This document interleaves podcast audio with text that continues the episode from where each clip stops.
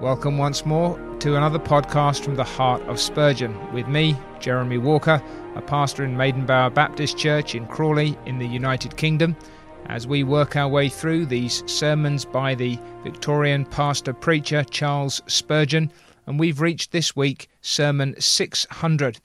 Each week we read through a particular selection.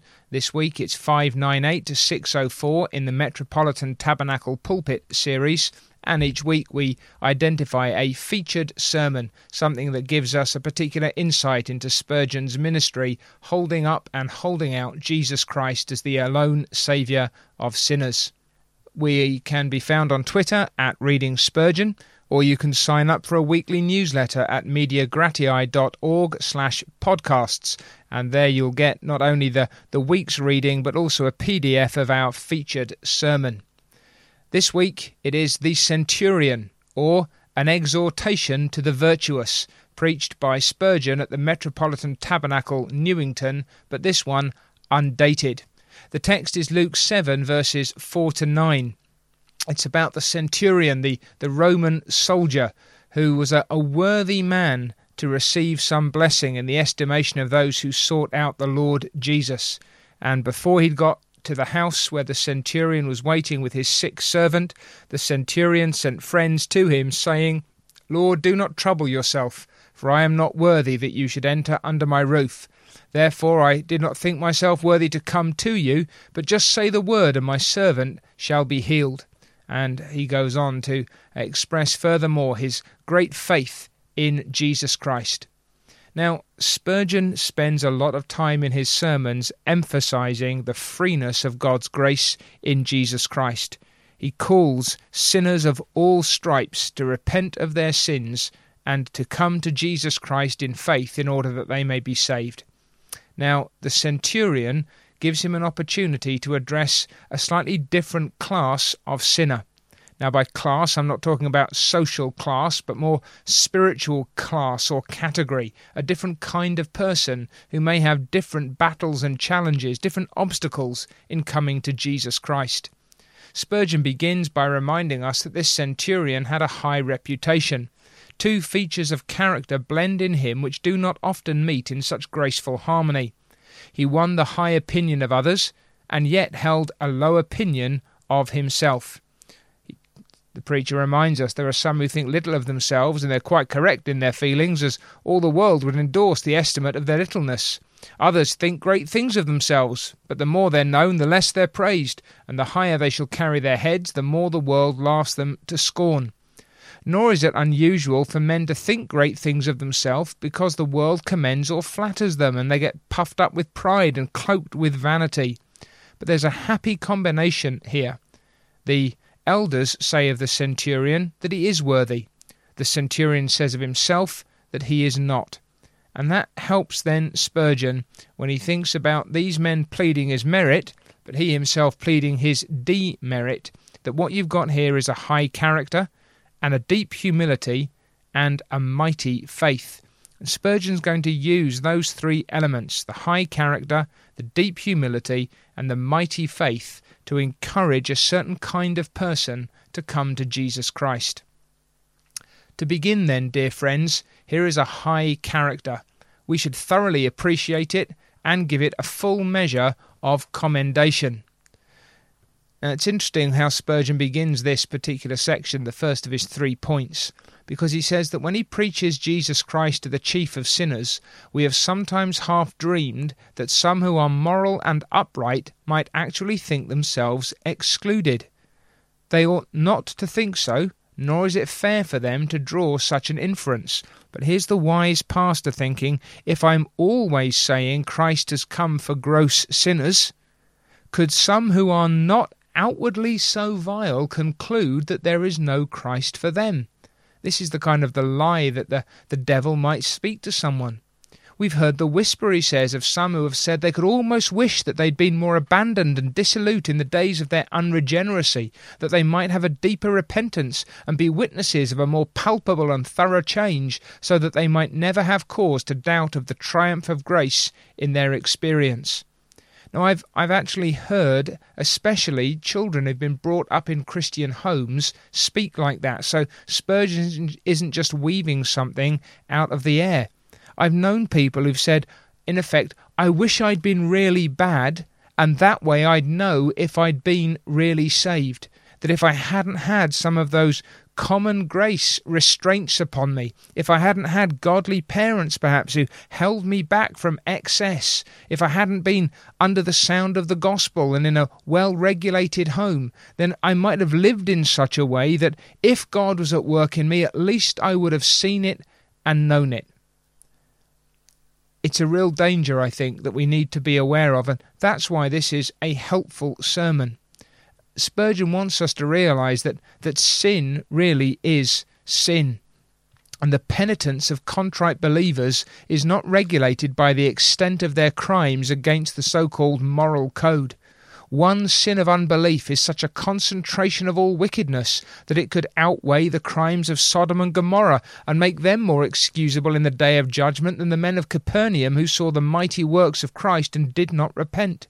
That one sin of unbelief is so heinous that the groans of the whole creation were but pitiful sighs to deplore it, and rivers of tears were but a weak tribute to lament it. But, he says, mistakes do arise, misapprehensions do take place. So let's have a few words concerning a high character in the sight of men, and that's a really important qualification that we need to pick up again at the end of this particular section. Now, such a character among your fellow creatures may be gained in any situation. Any man may gain a high opinion in the eyes of other men, even this centurion, even a Roman soldier in Judea. Spurgeon says, wherever you're placed, you can earn a noble character. You may serve God in the most menial capacity, and you may compel your very foes to own your excellence. You may stand so unblameably before men, and may walk so uprightly before God, that those who watch for your halting may bite their lips with disappointment, while they have not a single word to say against you, except it be touching the religion of your God and King. So this centurion must have been something special, says Spurgeon, not merely quiet and inoffensive, a man as insipid as he was harmless, but a truly high character. His private temperament, as well as his public spirit, contribute to the estimation in which he was held. Then there was his generosity. It was not by occasional showy deeds, but rather by the habitual practice of attractive virtues that a worthy character was built up and can be by us. And so the Christian should be liberal in his actions, benevolent in all his thoughts, we should rather be willing to be thought of as a soft touch than uh, than to be thought of as a, a hard case. Better, says Spurgeon, to be blamed for an excess of generosity than take credit to himself for a rigid parsimony. So, a high character then is a blessing. It's it's not stooping or cringing or lying to win friends. That's something we should scorn to do. But he says, if with uprightness before God you can still mingle such affection and such generosity toward men that you shall win their approval, then by all means do it. And that's what this centurion had done. He had lived, he had conducted himself in such a way that even those who might have been considered his enemies spoke highly of him. But, and here's that qualification we mentioned, however good your character, however excellent your repute, not one word of this is ever to be mentioned before the throne of the Most High. We do not plead our merits with men before the throne of God. There, regardless of how men esteem us or do not, all of us are levelled. Each one needs the cleansing blood as much as the other. And while it may be that a good reputation, a good name is desirable among men on a number of different levels, let us never imagine that a good reputation wins our way into heaven. No, it is always nothing in my hand I bring, simply to your cross I cling. And so that brings us to the second thing that the centurion not only had this high and noble reputation, but he also had deep humiliation of soul. He said, I am not worthy that you should come under my roof. And so, as a good reputation can appear in any condition, so may humility exist in any condition. Some men are too mean, too too low, too uh, slimy to be humble. They're too crouching, crawling, sneakish, and abject to be humble. They're only playing the part. They they don't have any dignity in their humanity. They don't have any real sense of their own of their own worthlessness. Spurgeon says we've heard of a certain monk who, professing to be humble, said he'd broken all God's commandments, that he was the greatest sinner in the world. He was as bad as Judas. Somebody replied, Why tell us that? We've all thought of that a long time ago. Straightway the holy man grew red in the face and smote the accuser and asked him what he'd ever done to deserve such a speech. You see the problem. People are happy to be thought humble, happy to profess humility, but take them at their word and they get angry. It's not humility, it's a kind of mock modesty which hankers after applause and holds out specious words as a bait for the trap of approbation. It's the person who says, Oh, I'm no good at this, or Oh, I've got nothing to offer. And what they want is someone to say, Oh, no, you're wonderful at it. You're so good at these things. You're, you, you're, you're really valuable to us. Spurgeon says that's not humility, that's just fishing for compliments. True humility, though, comports with it, it walks with the highest chivalry in maintaining divine truth and the boldest assertion of what one knows in his own conscience to be true. Though it may be the lot of Christians to be thought proud, let it never be true or capable of being substantiated concerning them. So, humility is not uncertainty, it's not crawling, it's a, a, becoming modesty. It's an awareness of our sinfulness and our emptiness, even while we hold to the truth with dignified conviction, like Athanasius standing against the world. While it seemed to be proud, it was nevertheless true humility before God. And so the centurion, though worthy before men, was still humble in himself. And Spurgeon says you don't need to tell people that you're humble. Those books on humility that are written by men who spend the first three pages in the introduction telling you why they are so humble. You've got no ad- occasion to advertise that you have genuine humility. Let it discover itself as spice does by its perfume, or as fire by its burning. If you live near to God, and if your humility is of the right kind, it will tell its own tale before long. The true man, then, whom God approves, will not and dares not swerve for the love he bears his sovereign Lord when he faces men. But when he is alone with his Maker, he veils his face with something better than the wings of angels. This, then, is not a performed humility or a merely professed humility. Walking before men, we can walk in righteousness, we can hold fast to the truth, we can keep our course. But with God, we come very, very low. So then, there's this combination the high character which the Christian should maintain among men, and the blending of that with true humility which comes from the Spirit of God and which ever becomes us in the presence of the Lord. And that brings us then to the most practical point, the third one that however deep our humility, and however conscious we may be of our own undeservingness, we should never diminish our faith in God. It is not our worthiness, one way or the other, that somehow wins or prevents the blessing. It is faith in God that obtains mercy. It is all a mistake that great faith implies pride. The greater faith, says Spurgeon, the deeper humility. Faith and, and humility are brothers, not foes. The more the glories of God strike your eyes, the humbler you will lie in conscious abasement but the higher you will rise in importunate prayer. So he says, let's take the principle and endeavour to apply it to a few cases. Let's see how this deep sense of our own nothingness does not prevent our having strong faith. Here's his first example a minister who's been preaching the Word of God, and perhaps he's thinking of himself. He has so proclaimed that truth that God has been pleased to own it in some degree. Perhaps he's caused something of a ruckus, and now he comes before God, and he's asking that a greater blessing than ever may rest upon his labours. But he remembers his infirmities. He remembers how slack he is in his private devotions, how cold he is in pleading with the sons of men. Conscious that he doesn't deserve the honour of being useful, he is afraid to ask for a blessing. Spurgeon says, Remember the centurion. It's right for us to say, Lord, I'm not worthy to be made the spiritual parent of one immortal soul. It's right for us to feel that it's too great an honour to be permitted to preach the truth at all, and almost too high a thing for such a sinner to have any jewels to present to the Redeemer to fix in his crown. But oh, we must not from this infer that God will not fulfil his promise to us and hear our prayer.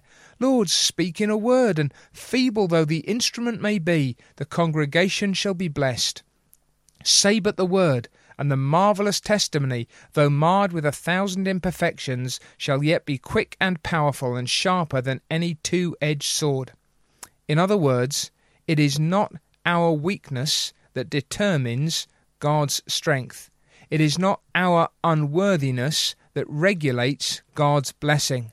Rather, it is the fact that God is God, and we come to Him in our weakness, in our foolishness, in our need. We confess it. We know that we need Him, but that should not stop us asking for this mercy. Or what about some brother or sister in a similar perplexity of mind? They have family that they want to see saved, and they know they don't deserve a mercy. Who can ever deserve a mercy, says Spurgeon? Don't let your foolishness, don't let your uh, sins, don't let your failings stop you from believing God. No matter what a fool you may be, God has confounded wise things by the foolish long before now. No matter how weak you are, God has brought down the mighty by weak instrumentalities often enough before this time. Confess your worthlessness. Acknowledge your emptiness by all means, says Spurgeon, but trust in the God of mercy and of grace. Or what about a parent praying for their children? or a husband pleading for a wife, or a wife making intercession for her husband. God only knows what heart rending prayers are often heard in families where only a part is saved. And again, we know that we have no grounds to demand a blessing from God. In one sense, we have nothing to claim, and yet we come because we come to a Father who is ready to bless the needy. We come pleading the merits of Jesus Christ, we come depending upon the blood of Christ for its plea and upon the intercession of Christ for our, the prevalence of our prayers. We are full of ingratitude, we are full of iniquity, we deserve no good thing. But our ill deserving never stopped God's blessing. Someone else says, I- have prayed so long. Ah, brother, don't limit the Holy One of Israel. Don't let your doubts prevail. Angels fly at the bidding of God. At his presence the rocks melt and the hills dissolve. Sinai is to, altogether on a smoke. And when he comes forth dressed in the robes of salvation, there are no impossibilities with him. He can win and conquer to your heart's best desire. Therefore be humble by all means, but be not unbelieving. And then he turns it, he applies it in another direction. Concerning yourselves, friends, what are the mercies which you want? Not so much what you desire for others, but what about you yourself? If you could write down your own distinctive prayer, what a variety we would have. But Spurgeon says, Whatever your desire may be, only believe, and it shall be granted unto you, if it be a desire in accordance with God's will, and in accordance with the promises of His word, or else God's word is not true. Be humble about your need, but do not be doubtful about your need or God's willingness to meet it. And particularly, says Spurgeon, the unsaved soul who is here tonight. A man, a woman, perhaps a boy or a girl, whose character has been morally admirable. Nobody finds any fault with you, and as I said before, you almost wish you could they could, for you cannot feel as some do the terrors of the Lord. Your heart is not broken with conviction as the hearts of some are, but there is this desire in it Lord, save me, or I perish. Is that describing you perhaps this evening? Is that uh, your testimony? Maybe you've been brought up in a godly home. Maybe you've uh, lived in some respects what the world would call a good life, and yet you know that you are a sinner and you know that you need this Saviour. So says Spurgeon, dear friend, it is well that you should feel there is nothing in you to commend you to Christ. I'm glad that you feel this. Though before the eyes of men and even perhaps your own parents there is nothing which can cause you a blush, I am glad that you feel that before God you have nothing whatever to boast of. You might have a legitimately good reputation before men, but do you realize that you still need a Saviour? Again, here is Spurgeon's point. Here is uh, Spurgeon's emphasis. I think I see you now. You're saying, I don't trust my church going, my chapel going. I'm not going to give up attendance at the means of grace, but I, I can't rely upon it. My baptism, my confirmation, taking the sacrament, all this has nothing in it to save my soul. And though I love God's ordinances, I cannot trust in them. I, I've fed the poor. I've taught the ignorant. You, you can almost hear him racking up the things that he knows are in themselves worthy of honour among men. But he knows he has nothing in which to glory.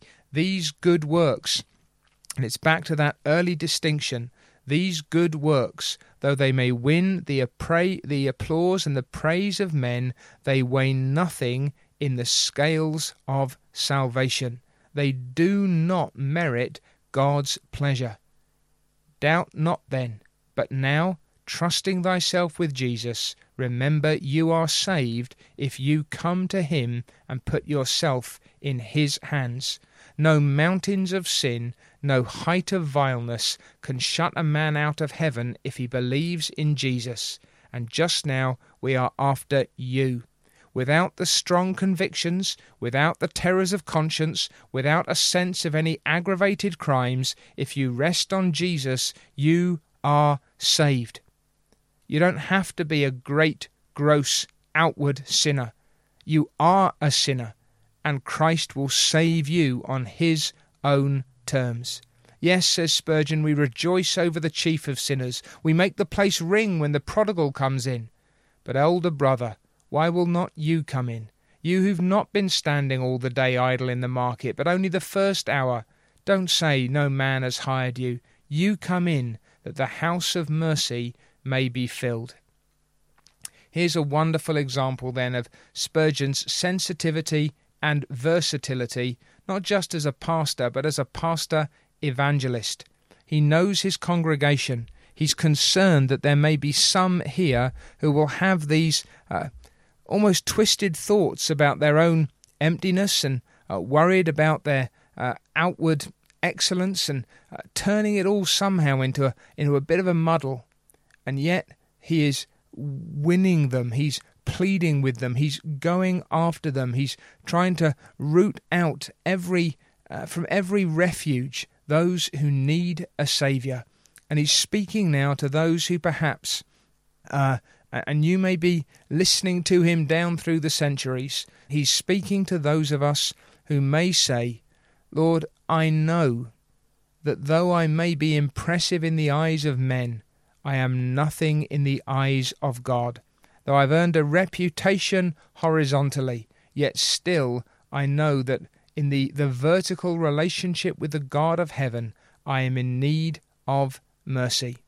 And Spurgeon says, if you are humbled on account of your sin, don't let that now stop you going to God. He is the God that you need, His Son, the Saviour, who is held out to you, His mercy, all the blessing you might require, His grace extended in Christ towards sinners of every kind, every man, every woman, every boy or girl, whatever may be their outward reputation, is in need of Jesus Christ to make them clean, and they have then in him just the Saviour that they need.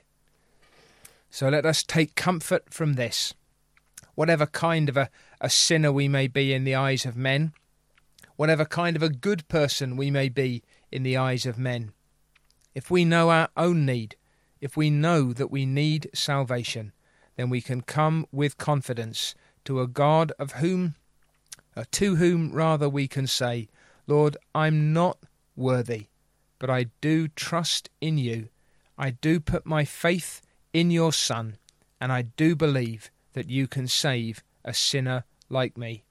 And may there then be multitudes of us who recognize not that we were or needed to go as far as some others have gone, but that we went plenty far enough in our own depravity to need a Saviour like Jesus Christ, and let us who have been so saved love our Saviour none the less, because in the eyes of the world we've not been uh, lifted up from so far down, and we haven't needed to go so high. We know it. We know what we've been saved from, and we need to know what we've been saved to, and give thanks then to the God of our salvation. May He help us to do it to the praise of the glory of His grace. Thank you for listening, and I trust you'll join us again on another occasion. Goodbye for now. You have been listening to From the Heart of Spurgeon with me, Jeremy Walker. If you like the podcast, please subscribe or write a review on your favourite podcast app.